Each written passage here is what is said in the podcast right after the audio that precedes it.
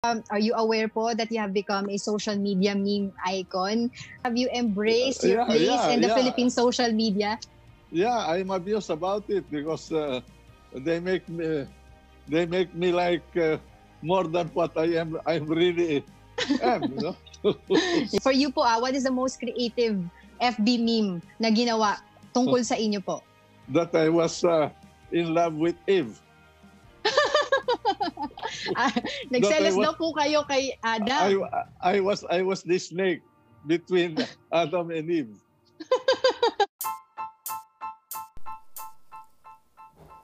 Hi, this is Angela Lagunsad, and you're listening to Historia, an audio compilation of inspiring stories of the Filipino people.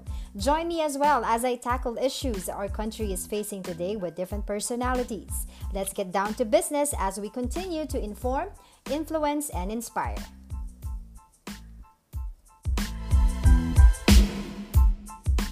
Ngayong hapon ay makakasama po natin sa kwentuhan ang tinaguriang icon of the Philippine politics. Ano ba ang ah, kanyang masasabi tungkol sa kasalukuyang sitwasyon natin? At ano pa ba ang ah, hindi pa natin alam tungkol sa kanya? Wala pong iba, let's all welcome. Magandang hapon po sa inyo, former Senate President Juan Ponce Enrile. Hi sir, good morning. Ay, hi sir, good afternoon. Good morning, uh, good afternoon. Good afternoon pala. Opo. Salamat po sa pagpapaunlak nyo na kayo po ay aming makaistorya. Salamat din sa inyo at salamat sa binigyan ninyong pagkakataon sa akin na marinig muli ng bansa.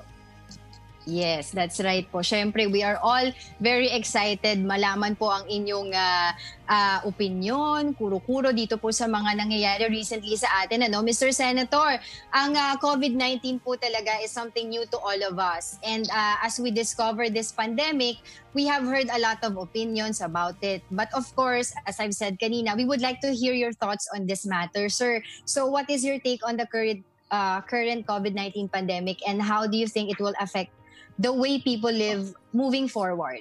Actually, uh, this is not the first time that uh, the country is affected with uh, something like this. No, uh, Really? I remember. I, I remember when I was young, we had the, what they call the trancaso, or the Spanish Mm. flu. No, Yes, yes. and uh, that killed a lot of people.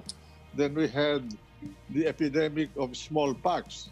So you will see a lot of people with pock marks, mar- marks on their faces Mm-mm. because that was a very telling epidemic in those times. And then we had an epidemic of cholera, epidemic of dysentery. Then uh, there, there was a time of uh, when uh, people of the country were suffering, suffering wildly with malaria. I was one of the victims. I, I suffered really? dysentery. Mm-mm. I was I suffered malaria. Mm-mm. And uh, this one is another one, you know. And the trouble with this one is, this is worse than being invaded by the Japanese because at least in the case of a war, you'll see the enemy. You can fire at uh, your opponent, they can fire at you, and you can uh, is, uh, uh, avoid them. you can if have the- strategize. yeah, but in this case, you do not know the enemy. It's there. It kills you. It affects you, and it imprisons the entire nation. Now, Mm. the effect of this is first, it will weaken the population because it, it uh, involves the health of the nation. So therefore, it will also weaken the economy. It will cause Mm. losses to everybody, loss of jobs, loss of livelihood, loss Mm-mm. of profits for the businessmen, loss of interest to the uh, bankers, less of rents to the re- renters, and so forth and so on.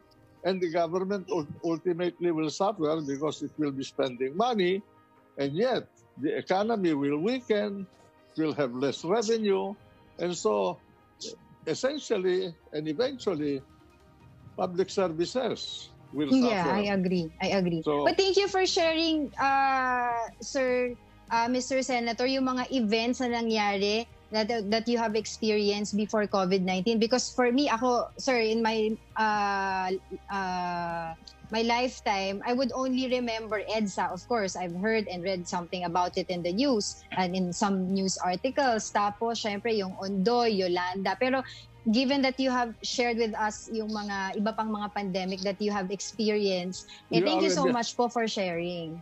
You are a millennial. Yes, I I am millennial. Yeah. You were born uh, in, uh, na, from, nako, 19, magkaka, magkakabiskuhan ng edad. 1980 ka. From 1980 onwards. Medyo No? onwards pa po. Yes, that's right. Oh, correct. Oo. Mm, mm, Now, mm. Well, you you people, you you you do not know the the past. It's a long, long past. yes, and lots yes. of things happen, and lots of experiences uh, transpired. Mm, You know what happened between 1980 and today's 2020. Right. You will you will see more from 2020 all the all the way to 2040. If you're lucky, uh, you will survive it. But many of our countrymen, especially the young people, uh, will uh, see what uh, we also saw a war Yes. in our uh, area and Yeah. uh, scarcities of uh, resources like energy, especially Mm, mm, uh, mm, mm. oil, natural gas, uh, crea- financial uh, resources will be Mm-mm. scarce. Interest I agree. will go up. That's right. The Mm, mm. price of gasoline will go up. The price And it's of already natural gas happening. will go up. Mm, mm. And there will be scarcity of jobs because this century you will see the automation of many things. Robotics Mm-mm. is coming. It will replace people from their jobs. You'll, have, mm-mm. you'll see streets uh, with cars running without drivers.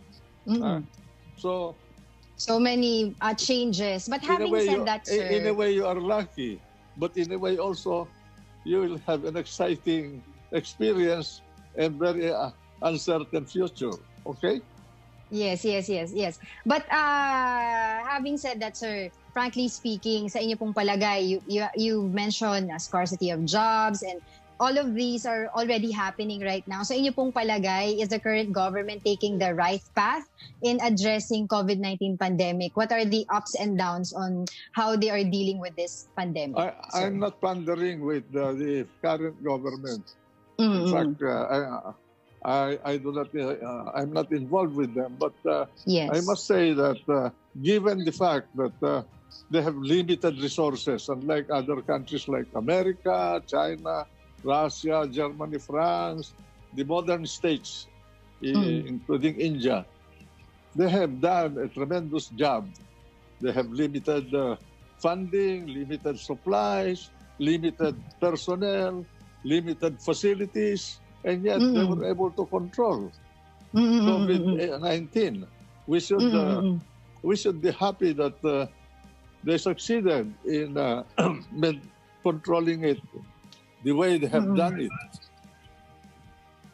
Yeah, actually, this is uh, for me. This is actually a learning process for all of us. Eh. But, uh, Mr. Senator, uh, I've watched a documentary about uh, Bill Gates. Years ago, he has said that if the governments worldwide can spend on, you know, military hardware, they should also pay attention to developing a program that would defend ourselves not only from, you know, terrorists but also from pandemics like this. And uh, I was thinking, what do you think po the Philippines should do to strengthen its healthcare system? Bakit po uh, there are news diba, na lumabas po na hindi daw po na-explore yung uh, supposedly pandemic act na inihain ni uh, Senator late Senator Miriam Defensor Santiago. So, uh, if you were at least aware of this, could this could have been useful today, di ba po? So, what do you think po? First of all, I will uh, deal with uh, Bill Gates. no? Yes. Yeah, everything is possible if we have the money. You know, you Mhm. can prepare. Well, she has plenty of money personally, but Mhm. dealing with the demography of the country, the population, and ex- and their individual problems and collective problems, it requires a lot of money. And America is not, even if it's a rich, very rich country, it does not have all the all the cash, all the money to support all the requirements of their society. The same way Mhm. with us Mhm. we we we uh, we have many problems. We we have to prioritize because we do not have all the money. I do not know whether Miriam Sa- Santiago uh, anticipated COVID nineteen. I have never heard her talk about it. Mm. Uh, she was, I, I knew her. She, she graduated from UP College of Law. In fact, I was the first one to give her a job, Mm. Mm, including, really? uh, yeah, uh, wow. Mm. including the first wife of uh, uh, Franklin Drilon, Sioli Calvo. I was Secretary of Mm. Justice. I never heard her talk about uh, The Pandemic like- Act. anything like virus or Mm. COVID-19 or whatever Ah. uh, virus it was in the is. archive po kasi in the news that he uh, that she actually uh, were pushing for this bill, yung Pandemic Act. So just in case uh, there will be pandemics like this, yung COVID-19, we'll be able to use it. Uh, yun po yung sinasabi nung kanyang pinupush na bill. Well, wha- what she what she pushed uh, along with Pia Cayetano was the the uh, the what is that bill? The reproductive uh, Reproductive health care bill. health bill, but uh, the experience of other countries now indicates that that kind of a bill is uh, counterproductive for a nation. Mm. Mm-mm. And that is the problem being suffered by China, Japan, India, Russia, Germany, France, uh, Spain, and uh, even U- uh, United Kingdom. Con- Mm. Population control. And uh, population control affects uh, the Mm-mm. balance of your economy. If you do yes, not I have agree. young Oh. you do not have young people to grow up to become your consumers and later on savers, then you have no economy. You have no Mm, tax soldiers. You have no no uh, taxpayers. You have no mm. sources of financial resources. Yes, but So, um, Uh, I oppose that, Tito Soto, and I oppose that bill. Soon you will see the impact of that reproductive bill. They, they followed the thinking of the uh, people who wanted to control population, and that's why today that is one of the biggest problem of the world, of every nation, Yeah, I aging agree. countries. you know? Yes, that's right. Yeah, I Oh. understand. I've also read something about yung uh, in Italy. They've Oh, actually that- before COVID COVID pandemic, they're actually asking people to, you know, live in their country because of their aging population. Yeah, because uh, actually Russia now. That's why Russia is very weak as a country. Apart Mhm. from the fact that uh, their population is affected by tuberculosis uh, at uh, res- drug-resistant tuberculosis and HIV, about Mhm. 30% of their population, they are aging. The ethnic Russians are going to be replaced by non-ethnic Russians Yeah. in But Russia because because of uh, a foolish uh, policy that they adopted to uh, to control their population. That is also Yeah. the problem of China, the one chi- one child policy. one child policy, Right. that's right. Mm, four mm, to one, the four to one pa- policy, and uh, mm, mm, it takes it takes twenty years mm, mm. to grow a child to become productive in the society. To, Yeah, uh, to but- cure a demographic problem, it takes 60 years. So Mm-mm. they'll have to wait for 60 years, if, if at all, to correct the wrong policies that they have adopted. Mm. But given what you've said, po, no, I agree with you na uh, here in the Philippines, talagang limited yung resources natin when it comes to healthcare system. But what could have we done uh, para mas maganda yung response natin dito sa COVID-19 pandemic, sir? You know, you know, you have to accept that there are imponderables in the life of individual people as well Mm. as of nations. You cannot anticipate everything, and this is one of them. No Mm. country can anticipate everything. As Mm. Machiavelli said, virtu necessita fortuna. Fortuna is always unpredictable. COVID is a part, a part of fortuna. Mm. Oh well, sige. Marami pa po akong gustong itanong sa inyo pero ah, magbabalik muna tayo ha. Ah, sige po, maya-maya.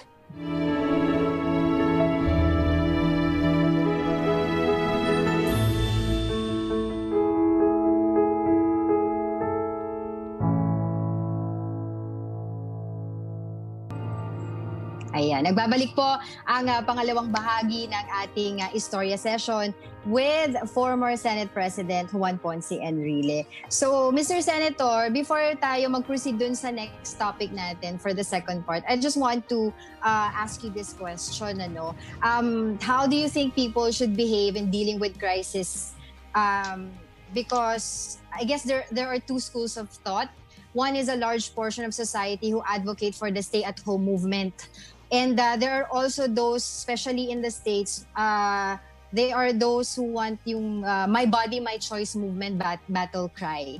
So the U.S. government cannot impose quarantine protocols on them. So what do you think? How do we sh- how how should people behave in dealing with this crisis po?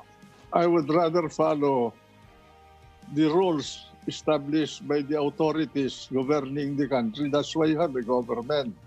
Because mm. uh, an individual may think for himself or herself, but she mm. cannot think or claim to think for the collectivity, for the society that will mm. be affected by the result of her or his conduct. So Mm-mm. that is why we have laws. We have to follow the rules uh, uh, established at a given time and for a given event by our authorities. Yes, I, I agree. Rather, I would rather subject myself to a quarantine in order to uh, comply with the requirements of the collectivity, not only myself. You know, you, are, you want to be an individualist, you better go to somewhere else and live by yourself. But yes, unfortunately, if you live in a society, there are so many peoples that could be affected by your uh, decisions, your conduct. Mm. So mm-hmm. uh, that is my position. Now, uh, but, but, you know, the, kasi... uh, the authorities, on the other hand, should also be reviewing their policies. They cannot mm-hmm. imprison the people for a long, long time because to imprison them for a long, long time, there is a downside. Their health will mm-hmm. suffer. Their psychological yeah. bent will be will mm-hmm. suffer Their pockets mm-hmm. will suffer. Mm-hmm. Their kabuhayan will suffer. Their Uh-oh. stomach will suffer. They have no jobs. They have no food. Then they become tuloy-tuloy na. Distressed. And then that mm-hmm. will become a social outburst. Yeah, yeah, yeah. You have to, you have to orchestrate it's, it's, this very carefully. Mm-mm-mm. It's good that you mentioned po yung psychological impact because uh, yung iba kasi nagsabi sila, ayaw namin matkulong sa bahay because baka mabaliw na kami sa loob ng bahay. And experts are saying that the next pandemic that we should be preparing for is yung mental health. So marami po talaga tulad ng sinabi nyo, marami yung apektado ng crisis na ito and talagang may impact ito sa mental health ng mga tao. But Mr. Senator, if you were to suggest, what can the private and government sector do to mitigate the negative psychological impact uh, of this would, quarantine on our youth. I, I would I do not want to interfere, but I would suggest yeah. uh, respectfully that the government should review their policies. Let the people and assume them to be irresponsible people. The people are mm-hmm. responsible. They take care of themselves uh, wisely. They have already mm-hmm. gone through a period of quarantine. Then release them to the public and caution them to take care of themselves so that the society can start moving forward. Otherwise, mm. we will be at a standstill like now. No jobs. Mm-mm, so see...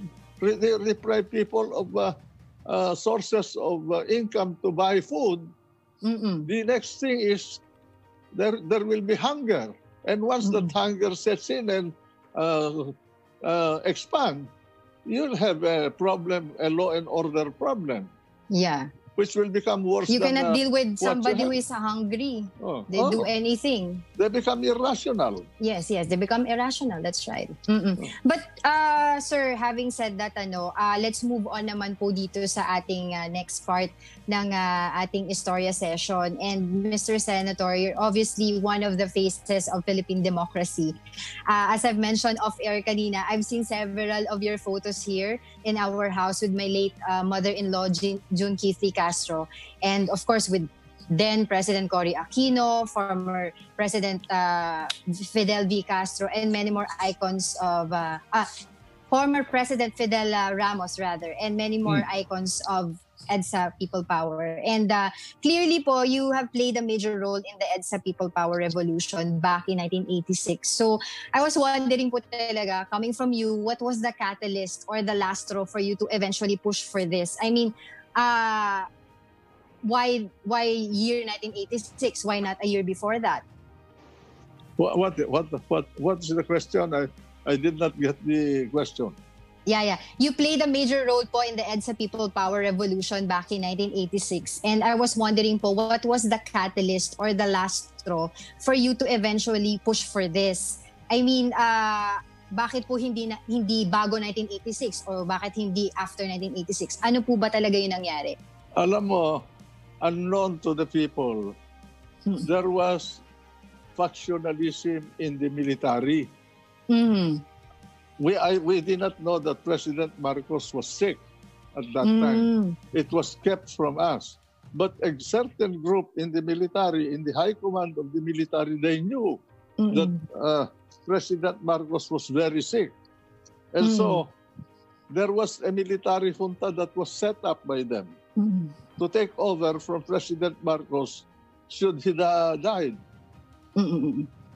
And uh, it was uh, the chief of staff, the head of the army, navy, Mm. air force, and the coast guard, and uh, Mm. the chief of, of staff.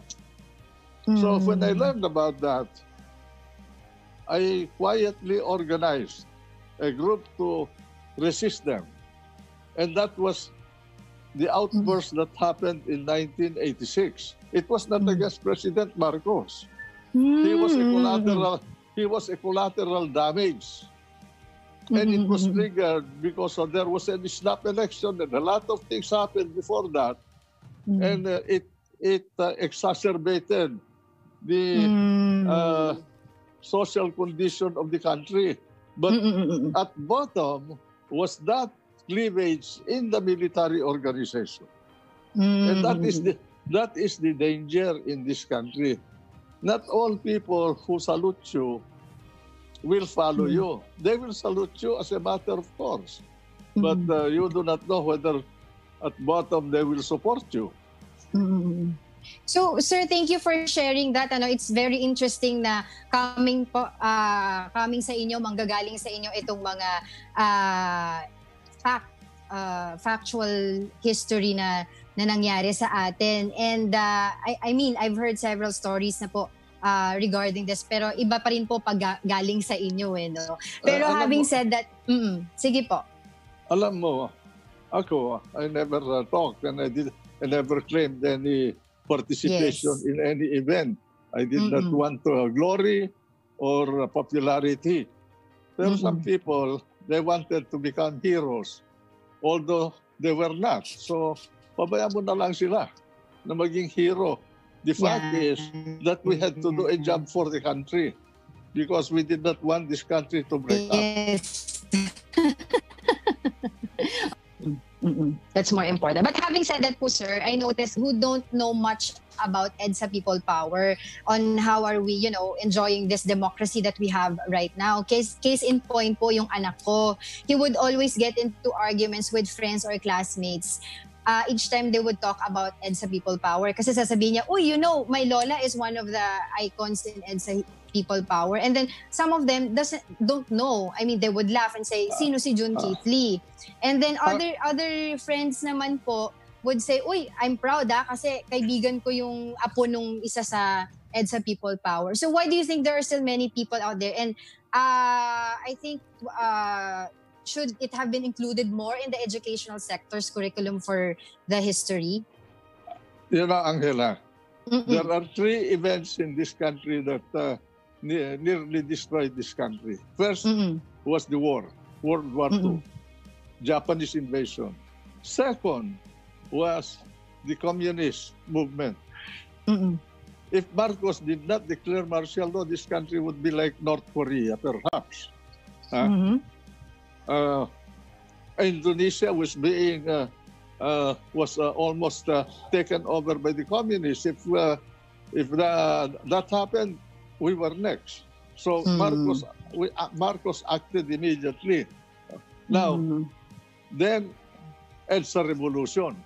Mhm. So, the people must study their history yes. deeply and Mhm. analyze what happened so that they Mhm. learn a historical re- lesson.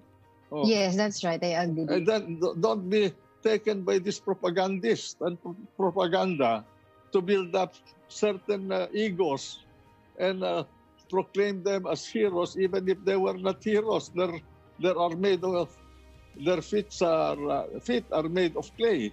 Mm. Pero um, should have been included more in our educational curriculum for history kasi parang konti lang po yung nakikita natin eh tungkol doon eh. Immediately after the EDSA revolution, uh, people uh, wanted to grab the credit. Yes. Some religious people wanted to grab the credit. Some politicians uh, went out of their way to grab the credit. But we, who really wanted to do just something to uh, prevent something and uh, save the country from uh, possible civil war and anarchy, kept Mhm. quiet. And then Mm. we thought that they were going to do a good job.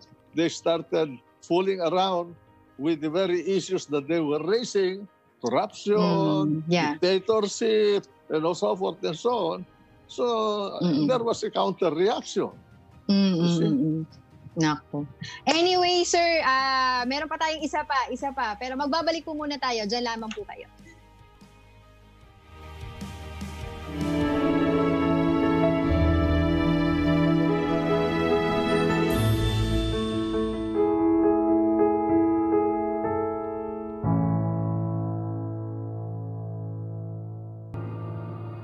Welcome back po ulit sa ating Historia Sessions with uh, former Senate President Juan Ponce Enrile.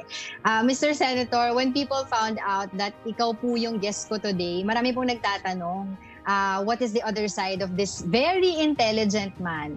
And uh, ako po, ah, personally, I would like to know these things po. Uh, number one, syempre, it is a well-known fact that you love books po. So how many books would you say you have read in your lifetime? And uh, ano po yung mga favorite books na binabasa ninyo?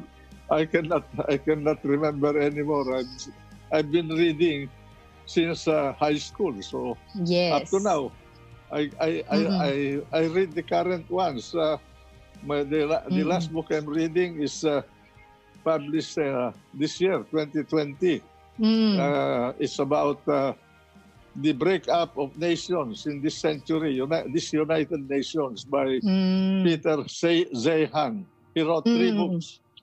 Mm, Uh, mm, uh, So- accidental superpower, absent superpower, and now the third Mm. book is about the isolationism and protectionism uh, foreign policy of the United States. Talagang So- well-read po kayo, uh, Mr. Senator. No? Pero have, since uh, we are since we are in digital age po, would you suggest sa mga kabataan ngayon to read more even in ebooks or mas maganda pa rin yung uh, mag-stick sila sa original hardbounds na mga books? Well, it's easy to to you want to to, to be intellectually lazy.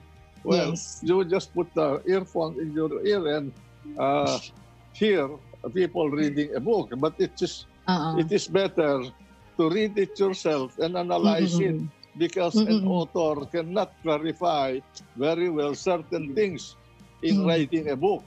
Uh, Mm-mm. so you you integrate all the readings that you make and uh, think about it, reflect about it, whether they are they are telling something bull- that is not true or something that is uh, true. Then Yes. then you you really establish a knowledge and uh, develop your wisdom. Mm-mm. And that's what, what I've been doing all these years. Yes. And that is something we should avoid talaga these days po, Mr. Senator, yung fake news. Ang daming fake news ngayon online. You have uh, you have uneducated, literate people. Yes. That's right. Pero aside from reading, Mr. Senator, ah naisip ko lang, what are the other things that keep your mind very sharp? Ah, kasi ito marami rin po gusto makalaman ito. Ano po ba yung nilalaro nyo? G- ah, card games or mobile games? I remember there's an incident with you and the late Senator Miriam Santiago that you were playing. Bejeweled po ba yon o Candy Crush? Uh, so yeah, what are I- the other things that Yeah, you do? yeah, you know, when I don't like to be hearing what uh, somebody's uh, saying, I pretend that I, I am playing so that uh, she'll get irritated. That's one thing I should do siguro. Thank you for the tip. you know, I know I I do a lot of things. You know, I plant Mm. rice, I Ooh. grow fish, I I Mm. raise uh, chi- uh, native chicken, goats, Mm. lamb, wild Mm. boars, uh, deers. In Wow. my in my place, I Uh-huh. have a little fish pond. Uh, I raise bangus, lapu-lapu, Mm, malaga, mm, mm. or samaral in and Wow. tilapia, oh, and crabs. You Uh, should like teach that. me how to do all those things. And then I swim. I swim. Uh, I swim in Mm. salt water, and that's where I'm done. Mm. Mm, that's right. Pero, ah, sir, ah, I eat I mean, saluyot. Wow, saluyot. I love saluyot. Masarap akong saluyot. Dapat turuan niyo ako minsan, sir, mag ano, mag-plant ng mga ganyan You're sinasabi niyo. But, welcome. You're welcome. pero I see po, no, the, the, the first time that we talk uh, is through Facebook, no? I see that you've been active on social media.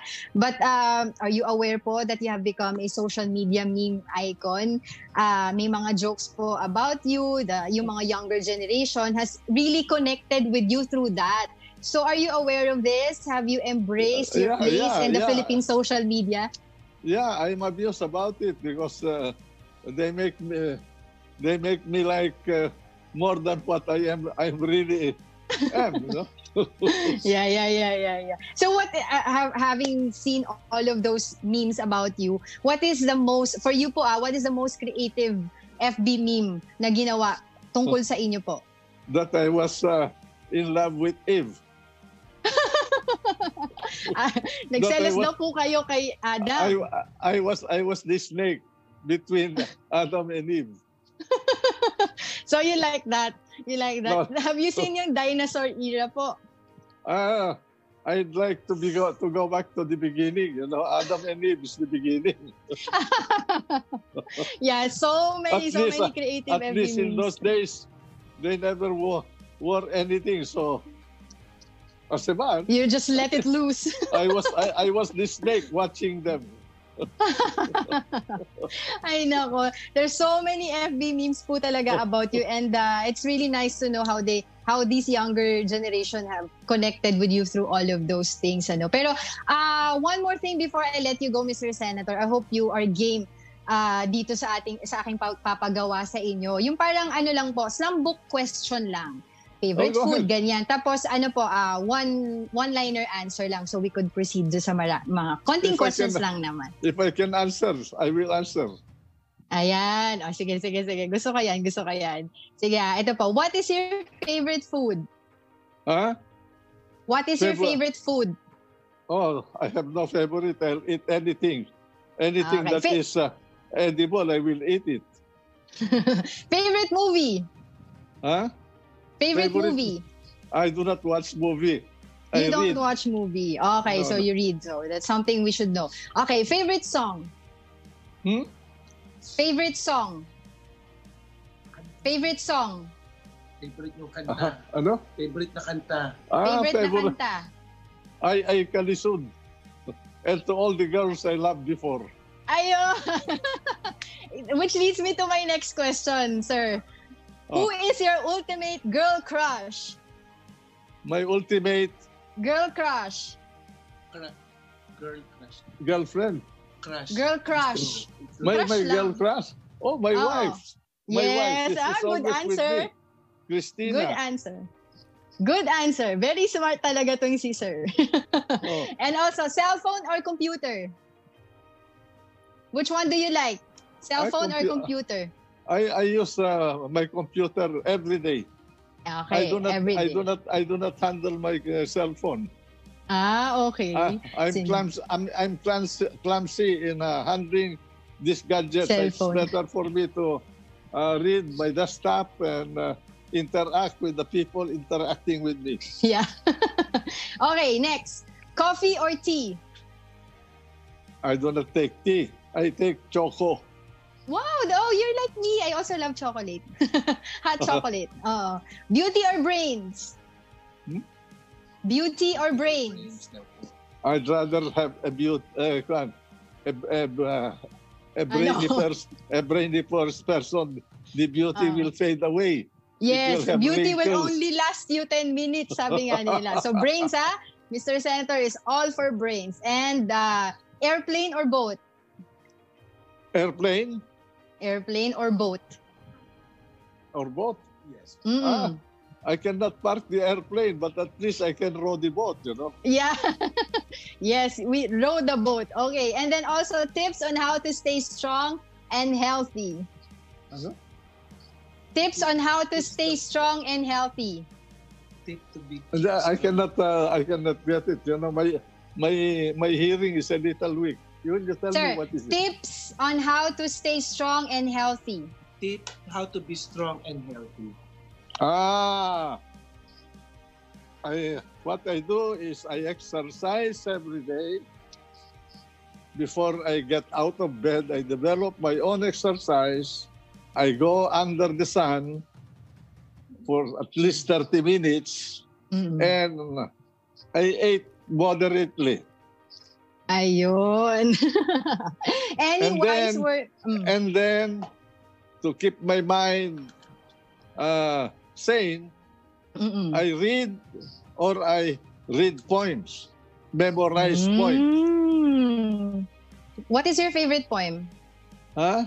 or poem? What? What is your favorite poem? My favorite poem is Rubayat of Omar Khayyam. Mm, I should check that on. Si-check natin yan. Babasahin ko rin yan. Any wise words po, Mr. Senator, for our Huh? viewers? Any wise words po uh, for Well- our viewers? Yung quotable quote by. JPE. Follow the law, take care of yourself, but always remember that there are people around you and respect their rights and interact with them kindly and quietly. Thank you. Ayun. On that note, maraming maraming salamat po sa inyo. Thank you for your time, Mr. Senator Juan Ponce Enrile. Thank you very much, Angela. Thank you po. Yan, kulang na kulang po talaga ang 30 minutes para makausap itong si ah, former Senate President Juan Ponce Enrile. At ah, moving on, ah, maraming maraming salamat po ulit sa inyong ah, oras, sa inyong pagkakataon. Muli ang ating ah, paalala sa ating kababayan na manatili po sa inyong mga tahanan. Huwag lalabas kung wala rin naman pong ah, mahalagang gagawin. Panatilihing malinis po ang ah, paligid at ang ating mga sarili. Siyempre po, dalangin rin po natin ang katapusan ng pandemyang ito. Maraming salamat po sa bayanihan na ipinakita po nating mga Pilipino. Muli, let us continue to show the world that love, kindness, and solidarity cannot be quarantined. Ako po, si Angela Lagunsad at ito ang istorya.